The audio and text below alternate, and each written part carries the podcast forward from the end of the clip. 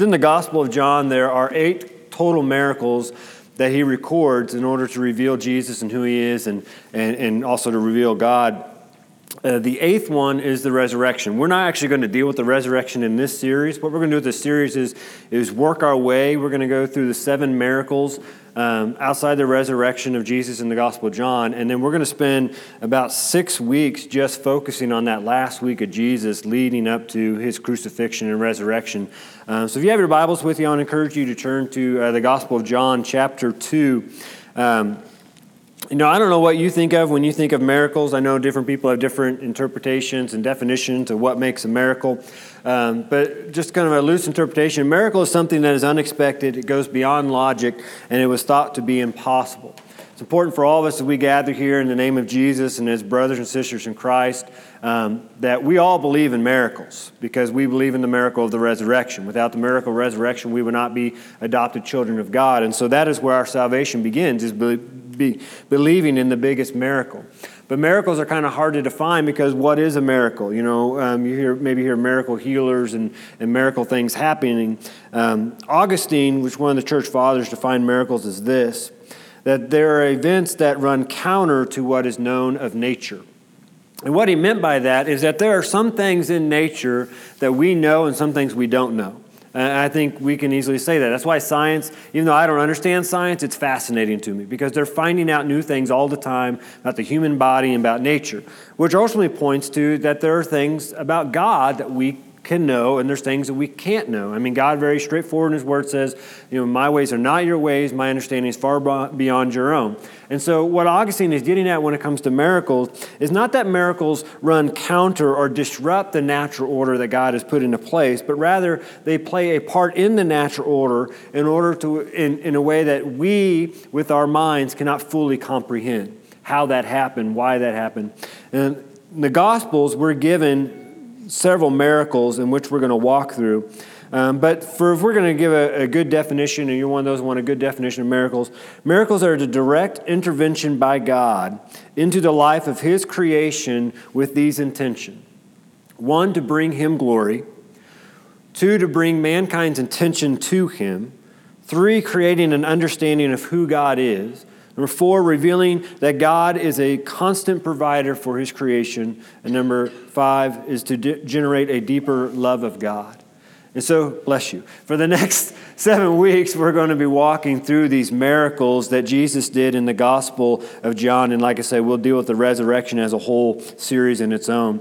And so, if you're in John chapter 2, we're going to begin there. And as we get there, the Gospel of John was written so that people would understand who Jesus is and that he was equal with God um, his equality with God, his divine nature, his deity. Matter of fact, if you turn to the very beginning, you see that in the beginning was the Word, and the Word was God, and the Word was with God. He was with God in the beginning. If you take that opening in the Gospel of John, what John is trying to reveal is this is the direction we're going. This is what we're trying, or what we're going to be revealing through my letter to you that Jesus was God that he was equal with God. So in the Gospel of John, we have certain sayings that we don't find in other Gospels where Jesus says, you know, I and the Father are one. I am the only way to the Father. And, and that's what John's point is, is to make people understand the, the deity of Christ.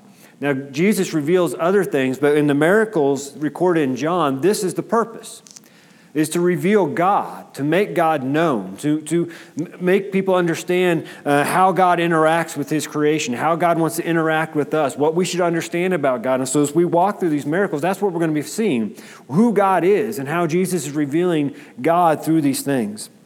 We're going to begin in verse 1 and be reading through verse 11 this morning.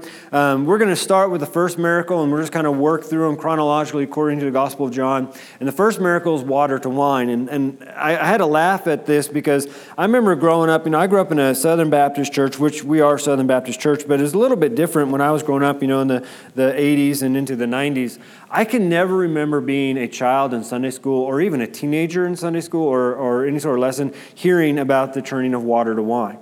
I just don't remember that being a Bible story lesson. It may have been. I may have been completely obliterate to it. To it, you know what I was trying to say. Um, but I just can't remember it. And so as I was thinking about, man, it's so funny because I bet some very conservative Southern Baptists just kind of skip over this miracle. We don't bring that up. But there's so much here that God is revealing about himself that he wants us to know about him. And we're to we're to pull those out. So let's begin in verse 1. We'll read through verse 11. And on the third day, a wedding took place in Cana of Galilee, and Jesus' mother was there, and Jesus and his disciples were invited to the wedding as well. When the wine ran out, Jesus' mother told him, They don't have any wine. What does that have to do with you and me, woman? Jesus asked. My hour is not yet come. Do whatever he tells you, his mother told the servants. Now, the six stone water jars had been set there for Jewish purification. Each contained 20 or 30 gallons. And fill the jars with water, Jesus told them. So they filled them to the brim. And then he said then Now draw some out and take it to the head waiter. And they did. And the head waiter tasted the water after it had become wine. He did not know where it came from. And though the servants who had drawn the water knew, he called the groom and told him, Everyone sets out the fine wine first, and then, and then after people are drunk, the inferior, but you have kept the fine wine until now. And Jesus did this, the first of his signs, in Cana of Galilee, and he revealed his glory, and disciples believed in him. Let's pray together. Father, I think for this day, I think for we who are gathered here this morning. We do pray for our brothers and sisters in Christ who did not venture out, that you just speak to their hearts and, and, and reveal yourself in a very intimate way today in their life. Lord, as we gather here, we ask that you just bless us with your spirit, that it would just open up the scriptures, that it would give us revelation, it would give us understanding. Father, we would draw deeper into this love you have for us, deeper in understanding of you and how we should be living a life that would glorify you. So, Father, I pray that, that you just have your will done in our lives this morning, in our hearts. You open our ears to hear your voice. You open our hearts to accept and allow your gospel to grow. Uh, Father, that, that you would just be glorified in this time as we open up your word. Thank for this day. We do ask you forgive us where we have failed you this morning, if we have not been worshiping you in spirit and truth. But Lord, guide and lead us into your presence. And praise in your Son's name. Amen. So let's just walk through this and let's gather a little context. Um, just make sure you're paying attention. Where, where is Jesus? We're a small enough group, we can talk. Come on, where's Jesus? He's at a wedding, and where in particular? Cana in Galilee. Okay, so he is at a wedding, and, and it's in Galilee, which tells us something that we can, can read out of this is that it's a Jewish wedding. And that is important because when we're dealing with water to wine, even though what the head waiter says could cause some reservation, we need to understand the, the context of the wedding is a Jewish wedding. Um, because it's a Jewish wedding, uh, to get drunk in public or even in private in the eyes of the Jewish people would bring dishonor and disgrace to not only you, but to your family. And so Jesus is not transforming water to wine so that everybody can have a slap happy drunk wedding. He, he's doing this for a purpose, and we're going to drive out this purpose here in a second.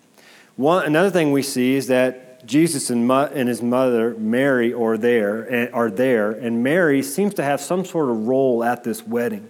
She seems to be over the provisions of whether it's the drinks or all the food or anything like that, but it's been brought to her attention that we've run out of wine. And so she comes to Jesus and says, Hey, they're out of wine. And he gives his very strange comment, which we'll get to that in a second as well. Because Mary seems to be over some sort of part of the wedding, what it tells us, if we were to dive into Jewish culture, is that someone getting married is related to marrying Jesus at this wedding. Um, in, in Jewish days, the weddings would go on for days. It wasn't like a Saturday afternoon and then you have the reception at the end. It, it would go on for days. It would be a festivity. Uh, and so, and even before, like ladies, you may be like, yay. It was more about the men than you to be honest with you. It, they would usher in the, the groom because he would be the hero and the champion. But anyway, this, this festival would go on for days, and it would be on the immediate family to be providing for all the guests that were at the party. Um, so, what it tells us is when the wine ran out, is somebody did not buy enough wine. So, there wasn't enough provisions for everybody. And, and in this incident, if, if this would have happened, it would have brought immediately disgrace to the newlyweds. So that's the context of what's going on. Mary comes to this understanding we're out of wine, and yet the, the celebration is still going on. And so she comes to Jesus, and Jesus has this strange little statement here about, you know, um, what does that have to do with me, woman? And again, we'll dive into that in a second. But before we even dive into that, just let's just think about this. What did Jesus come to do ultimately? To rescue us from our sins. And how is he going to do that? He's going to die on the cross and then he was going to rise again. And in the process of leading to that, many people believe Jesus' ministry was three years total, or somewhere right around three years. Um, that he started from his baptism to his crucifixion and resurrection, about three years total. So, in the process of that, leading up to his crucifixion, what Jesus is doing, and John definitely points it out, is Jesus is coming to make God known. He's coming to reveal who God is, what God's word says. He's giving the proper interpretation of Scripture so that God's people can live according to it. He's, he's reaching out to those who are lost and those who are downcast, and He's calling them back into the fold and letting them know that God is for them and He loves them and He wants them. And in the process of three years, Jesus is, the, is one of the only instruments God is using in this process. Now, with that in mind, if we were to think, okay, what if God called Mike Hurchin, and Mike Hurchin was going to be the only instrument that he was going to use to make himself known to the entire state of Missouri, and I had three years to do it. What if it was you? No Facebook, no mass text, group text, praise the Lord. Um, none of that. You had to be very personal and face to face. Now, if that was you, would you go to a party? I know me, and I know when my calendar, my planner starts to full, I, I have learned a very good word, and it's the word no. I can't do that. I don't have time for that. I'm just too busy, and I can't put another thing. Some of y'all have learned that word too, that, that word no. And, and I think if I was Jesus in this moment, I would be like, you know, mom, that sounds fun, but not going to happen. I'm not going to show up. You know, I got, I got so many things to do, and I got three years to do it. There's a lot to get done. I got to make sure God's kingdom is known and that people can understand that God loves them and what I'm going to do for them ultimately on this cross. But here we find Jesus, the Son of God in the flesh, going to a wedding party. Going to a wedding party. He just started calling his disciples to follow him. And I think it reveals something that we can read quickly over is that God is never too busy for us. God is never too busy for you. You may think your world is going in chaos and everything is out of control, but you need to understand that the heaven, the, the God of the heavens and the earth, knows you intimately and loves you, and He's never too busy. When we go before God in prayer, I'm thankful that God doesn't say, you know, your prayers and concerns are very important to us. Please leave a message and we'll get back to you in five or six years. But God is right there. Scripture tells us in Hebrews chapter 4, verse 16, that let us approach the throne room of grace with boldness, so we may receive mercy and find grace to help us in time of need. Ephesians chapter 3, verse 12 says, In him we have boldness and confident access through him in faith. Romans chapter 5, verse 1 through, through 2 says, Therefore, since we have been declared righteous by faith, we have peace with God through our Lord Jesus Christ we have also obtained access through him by our faith into his grace in which we stand, and we rejoice in the hope of the glory of God. I think we need to hear this. That no matter what is going on in your life, and hopefully it's not a lack of wine, but no matter what is going on in your life, God is not too busy for you. And in fact, He knows everything that's going on in your life, and He wants you to bring it before Him. Rick Warren says if it's big enough to worry about, it's big enough to pray about. So we jump back in our passage, and the issue here is the wine has run out, and we need to understand it in our context today. You know, some of y'all may or may not know, but our little Abby turns eight tomorrow. Um, and we are planning on having some sort of get together. We're seeing what the weather is going to do. Probably not tomorrow, but uh, anyway. Um, and if you've had kids and you've had birthday parties and things like that, um, how would you feel if you had a birthday party, you invited maybe your friends and your family and your closest friends of your kids, and when they came an hour or two into the party, if you went that long, everything ran out, but not all the guests got to partake in the cake or the food or the drinks? It'd be kind of embarrassing, wouldn't it? Maybe feel apologetic, maybe feel like, oh, yeah, that's what's going on here. Is that the wedding party the, the, the father of the, of the bride and the groom, they would have felt a deep sense of embarrassment because they had not provided nor planned for enough for everybody. The issue is not that Jesus is making you know, people become intoxicated. It's that he's, he understands what is going on with this wedding party. The celebration is still going on, and it shows us that God holds marriage in very high esteem, that Jesus would do this. Because one thing Jesus doesn't do is he does not make this miracle widely known. In fact, the context of the miracle and the purpose of the miracle seems to come out of verse 11. Verse 11 tells us that Jesus did this. This is his first sign, which is a word that John uses in his gospel in Cana of Galilee, and he revealed his glory, and his disciples believed in him. And I believe this is the purpose of the miracle. That because Jesus didn't make the wedding party know, nobody in the wedding party knew. There were only a, a, very small group of people understood what had happened. That was Jesus' mother, Mary. That was the servants who had to do most of the work. We'll talk about in a second. Jesus himself, of course and then his early disciples, which wasn't even all 12 disciples. It was just a few of them. At this point in time, you have John, whom this gospel is written after. You have his, uh, James, you have Peter, Andrew, you have Philip, and Nathaniel. And so Jesus reveals himself to about half the disciples, and so that they believe in who he is and what John the Baptist proclaimed him to be. So the purpose of this miracle must be for these disciples to gain a, a, a certainty that I'm following this man. I, I, have changed my entire life to follow this man, and there's a purpose for it because this man is unlike any other man has ever walked the face of this earth. Well, as Jesus' mom comes before him and lets it be known, jump back with me in verse 3, that the wine is ran out, and Jesus' mother Mary says they don't have any wine. Jesus makes this very strange comment in verse 4. He says, What does that have to do with you and me, woman? I love that verse. Um, Jesus asks, My hour has not yet come. Um, yeah, uh, I like some of the other translations. One, if you're reading from like an NIV or NASB, you probably have "Woman, it's not my time." Um, yeah, guys, if we want a right hand of fellowship from our wives or our mothers, that's probably the way to go. When they ask us to do something, woman, you know, I'm just being like Jesus. No, it's not going to happen. We, so we can read this out of context again and what Jesus is actually saying to. He's not being a dishonorable child. You have to remember, if Jesus was dishonoring his mother in this moment, he would have sinned. You shall honor your father and your mother.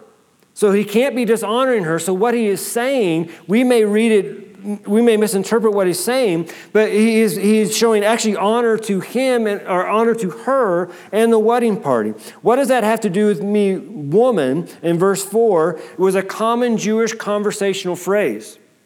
It was simply asking Mary, okay, Mary, you obviously understand who I am, you understand what I can do. So, what exactly do you have in mind? That's what Jesus is asking. What is it you have in mind? It's not like, what do you want me to do now? No, that's not it. What, what is on your heart?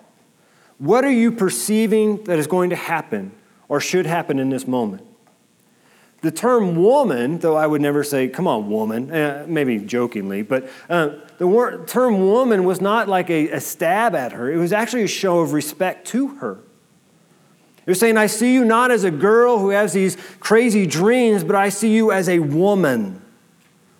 You are fully mature, you're fully knowledgeable, you are a woman of God.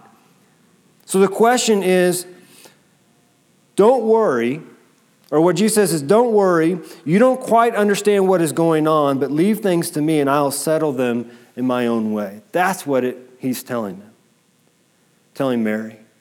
You don't fully understand what's going on. But if you leave it to me, I've got this.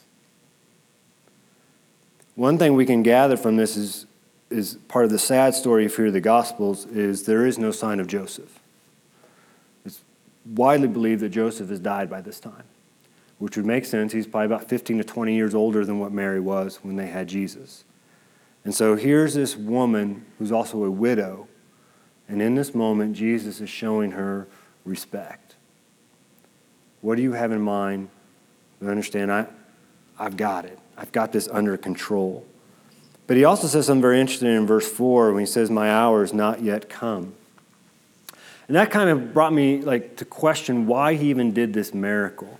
When Jesus say, My hour is not yet come, what he's saying is that the hour for me to reveal myself as the Messiah has not yet arrived. But when I look in the context of the message, and when we look in the context of the, of the miracle here, Jesus does not reveal himself fully to everybody. Again, we have a very small handful of people who understood what Jesus did. Even the head waiter didn't understand that Jesus had a hand in this. He was simply amazed at the taste of the wine. So, why did Jesus do it? If his hour now yet come, why did he do it? There's a couple explanations. One, he did it to honor his father or honor his mother. You know, Exodus 20, 12 says, honor your father and mother. Since Joseph passed away, he's showing a deep respect, a deep love for his mother who raised him. I mean, that was his mama, right? The other explanation, uh, which we go back to pointing to the disciples, is we read in verse 1 that it's the third day. Most likely the third day since he's called Nathanael to come with him. At the end of chapter 1, Jesus tells Nathanael, because Nathanael's so amazed that, that Jesus knew he was sitting under the fig tree. And he tells Nathanael, You're going to see even greater things than this. And so perhaps Jesus is showing that he is faithful to his word, just as God is faithful to his word. But another explanation, and I believe this is the most accurate, is that Jesus has sympathy. He has sympathy towards the newlyweds. As I mentioned, God has such a high view of marriage. And if the, if the wine or any other provision at this wedding celebration would have run out, it would have brought immediate shame upon the newlyweds. They, they would have been disgraced within their own community. It would have been something that they never would have let down. Don't you love those sort of incidences in our life that we never get to let down, people always bring up? That would have been this incident. I believe Jesus has a deep sense of sympathy towards them that he doesn't want their marriage to start in immediate shame and disgrace within the community. And so he moves and acts. But what he does is amazing. And what it tells us, because we can't fully understand why he did it, is we don't get to understand everything that God does. We don't always get to understand everything that God does.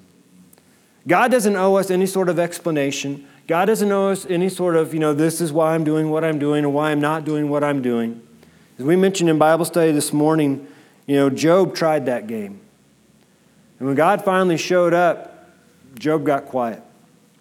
He understood God doesn't have to explain himself. And when it comes to God moving in our life and doing things in our life, God doesn't have to explain why he does what he does or why he doesn't do what he does. We simply have to trust God. And this is where Mary is. This is why Mary says, do whatever he tells you. It seems like Mary's in charge of this thing, right? It was her idea, and she's coming up, but she does not tell Jesus, This is what I want you to do, Jesus. He, she does not tell Jesus that this is how you should do it, or when you should do it, and what it should look like. She simply says, All right, Jesus, you are far greater than me. You, you, you, your, your ways are far beyond mine because I know you're the Son of God. And so you do whatever you do. But I'm not going to put a restriction on it. So she simply hands it over to Jesus, which is what we need to learn. Is that Mary understood the impossibilities in our life are not impossibilities with God. And the things that go on in our life that may cause us struggle and may cause us to doubt, we understand that God is continuing working. And though we don't always get to see it, what we do get to do is we get to experience it. And so God, right here, is revealing himself through Mary because Mary understood Jesus. He could do anything. Reminds me of what she said when the angel told her she was going to be with child as a virgin. Nothing is impossible with God. She understood that about Jesus. He can do anything, and I'm not going to put Jesus in my box of restrictions of this is how it needs to be done, or when it needs to be done, or what it needs to look like. I'm going to simply bring my petition before Him and hand it over to Him. Do whatever He says. That's where our prayer life's got to be. We bring our petitions and our prayers before God and we say, God, your will be done. You know what's best. I may not fully understand it, but you do what only you can do. And so Jesus does this miracle. Verse 6 Now the six stone jars that had been set there for Jewish purification each contained 20 or 30 gallons. And Jesus says, Fill the jars with water. And Jesus told them, so they filled them to the brim. 60 or 20 to 30 gallons, there's six of them, so that's anywhere from 120 to 180 gallons of, of water or liquid that's going to go into these jars. They're used for purification, which tells us a couple things. One, being a Jewish wedding, these jars would not have been like, if this is where the wedding party was, they would not be here. They would be somewhere out there. And so these servants are not necessarily in the wedding party, though they're part of it. They had a huge part of it. To be a Jew, before you could come into any sort of celebration anybody's house, you had to have your hands washed and your feet washed. Before you could even sit at the table, you had to have your hands washed and your feet washed. That's why we find on the very last night, Jesus is washing feet because it's part of the purification process. These are the lowest servants at this wedding party, and yet Jesus is inviting them to be a part of the miraculous. He says, All right. And I, I wonder how much they knew about him. I mean, he, he hasn't really done a whole lot so far. This is really the beginning of his ministry. Maybe they've heard a few things. Maybe, maybe they, they've heard some rumblings. But here's this man who is, he listens to his mommy and he's telling them, all right, go get some water and fill this up, and we're going to take care of this wine incident. Now, if that were you, if you were the servant, would you be all on board? That sounds like a great idea. See, the faith issue here is Mary understood Jesus could do anything. And the servants had a completely compliant faith that, okay, it's out of our hands. And so I'm going to trust that this guy knows what he's talking about. And so what we find is that Jesus is inviting these lowliest of servants to come and be a part of the miraculous because Jesus doesn't overlook, or God doesn't overlook anyone. He invites everybody to be a part of his big mission and his kingdom come and his will being done on this earth. He invites us all to be a part of it. But we also got to keep in mind these servants, it's not like, all right, go get the hose and we're going to run it through these jars and we're going to start pouring it up. No, this was going to be a process. You're talking 120 to 180 gallons of water. And so these servants are having to take their bucket, go out to the well, fill it up, come back, dump it in. Go, repeat. This is going to take a while for them to do it. But this is Jesus, right? This is Jesus who we know. He, he fed the 5,000 just a little bit of stuff. He fed 4,000 just a little bit of stuff. Surely Jesus could have said, All right, here's wine, go. Right? Surely Jesus could have just said, All right, it's filled with wine, you're good. But what does Jesus do? What is God doing? God is inviting us to be a part of the miraculous. And sometimes it's going to be hard work. Sometimes it's, it's going to seem like we're, what are we even doing? We're just going, I'm going over here, and I'm going back here, and I'm doing it. Uh, it seems like nothing is coming of this, nothing is happening. But we don't get to under, uh, we don't get to always understand what God is doing in the process of His invitation of us being part of the work. He simply invites us all to be a part of what He wants to do here on this earth. And you may be the lowliest of servants. You may be doing things that nobody else sees but God sees. Nobody else recognizes. I guarantee there's nobody at this wedding party that was thinking of these servants at the purification jars. You may be completely behind the scenes doing the work for the kingdom, but understand that God sees and He has invited you to be a part of that. And it is a great work. So these servants are going back and forth and back and forth and back and forth. And, and then Jesus says, Now just draw some out and take it to the head waiter. What did they put in there? Water. What's the expectation? He didn't say take the wine out, did he? Just take some out and then take it to the head waiter. Here's the faith factor. Because if I'm a servant and I know what I've been carrying to these purification jars for the last couple hours, and, and, and I know what's in there, and yet I'm taking to the head waiter who's going to give it to the groom and this is supposed to be wine, would you do it? Uh, Jesus, I washed people's feet with that. You want me to give that to people at the wedding party? People have been rubbing their hands in that. They had to trust him. They had to trust he knew what he was talking about. And in the very first miracle, what we're going to see throughout many of the miracles is Part of trusting God is God calls us to have faith. The Bible says in Hebrews chapter 11 that without faith it is impossible to please God. But why did Jesus fill all six? If it was 30 gallons for each, that's 180 gallons of wine. Hey, Jesus, thank you, right? I mean, that's a lot of stinking wine. And if it was a disgrace for the Jewish people to become drunk in public, and it would about disgrace upon the newlyweds if they were drunk. I mean, there was no crazy aunt or uncle that came to the party, okay? If, if that was the issue, why did Jesus fill all six? Why didn't he just pick like one or two or three? I'm like, okay, that'd be good. Even if it was going to go on for the next couple days, there's no possible way, no matter how big this party was, they were going to drink 180 gallons of wine and still walk out sober. It's because the message isn't necessarily about the wine, but the message is this God never goes half hearted. They filled it to the brim. It was the best wine so far at the festival. God never goes half hearted. And praise the Lord, that's what He does for you and me. God did not give a little bit of Himself, He gave all of Himself. And when we place our faith in Jesus Christ and what he did, that he was fully God in the flesh and he fully died for our sins and he fully rose again because God went all in for me.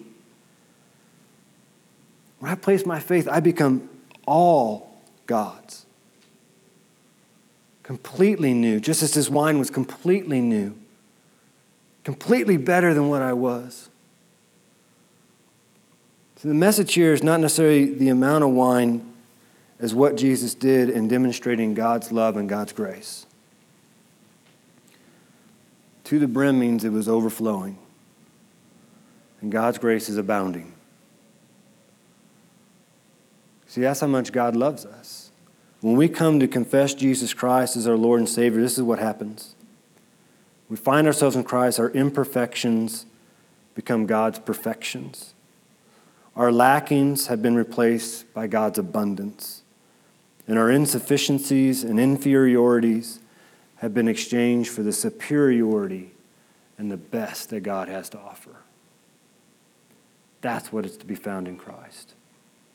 That I have been given everything that God has to offer all of His love, all of His grace, all of His faithfulness. Because God didn't go halfway in, He went all in for me. That's what's to realize when I'm saved. The Bible tells us in 1 John chapter 4 that God's love was revealed among us in this way. That God sent his one and only Son into the world so we might live through him. And love consists in this it's not that we love God, but that he loved us. And he sent his Son to be the atoning sacrifice for our sins. Jesus Christ went all in for you and me so that God's grace could be revealed, that it's greater than all of our sin. All of it. No matter what we have or what people in our lives think they have that keeps them from God, from loving them, this, this miracle here reveals that God doesn't just give a little bit, He gives all of it. There's a great hymn, old hymn, I know, what's a hymn? But an old hymn out there, written in the 1900s by a lady named Julia Johnston. You may know it. It's called Grace Greater Than Our Sin. The first verse says, Marvelous grace of our loving Lord, grace that exceeds our sin and our guilt. Yonder on Calvary's mount outpoured, there where the blood of the Lamb was spilt. And then the chorus is, Grace, grace, God's grace. Do you know it? Grace that will pardon and cleanse within. Grace grace, God's grace. Grace is greater than all our sin. I know, Jackson's the worship leader, so. But that's God's grace. Greater than every sin we've ever committed and every sin we ever will commit. And that's the grace that God wants to offer to the people in this world. And He wants to use us, He invites us to be used for that effort. I don't know where everybody is this morning. I'm assuming that most people come out on a morning like this to church, have already met Jesus Christ, and are fully aware of that amazing grace. But if you're not, that's the invitation that God is handing out to you this morning. Have you accepted God's gift of salvation? That God went all in to save you from your sins. He rose from the grave that you be completely forgiven, become a child of His. If you haven't done that, then time invitation, Mr. Jackson to come on up. And, I and to invite you to come down and just let me know. And I want Jesus. I want to be saved. Maybe you're here this morning, there's just some things in your life that are just kind of out of control. And this is why Jesus came. I mean, he was at the wedding, things that were getting ready to go from bad to worse. Maybe there's things in your life that you just feel that's what's going on. And you need to come and kneel before the Father and be like Mary and says, okay, God, here it is, but I'm going to hand it to you. I'm going to trust you can do whatever needs to be done. May not be how I see it done or when I see it done or, or, or what I think it should look like, but God, I'm giving it to you and I'm going to trust you.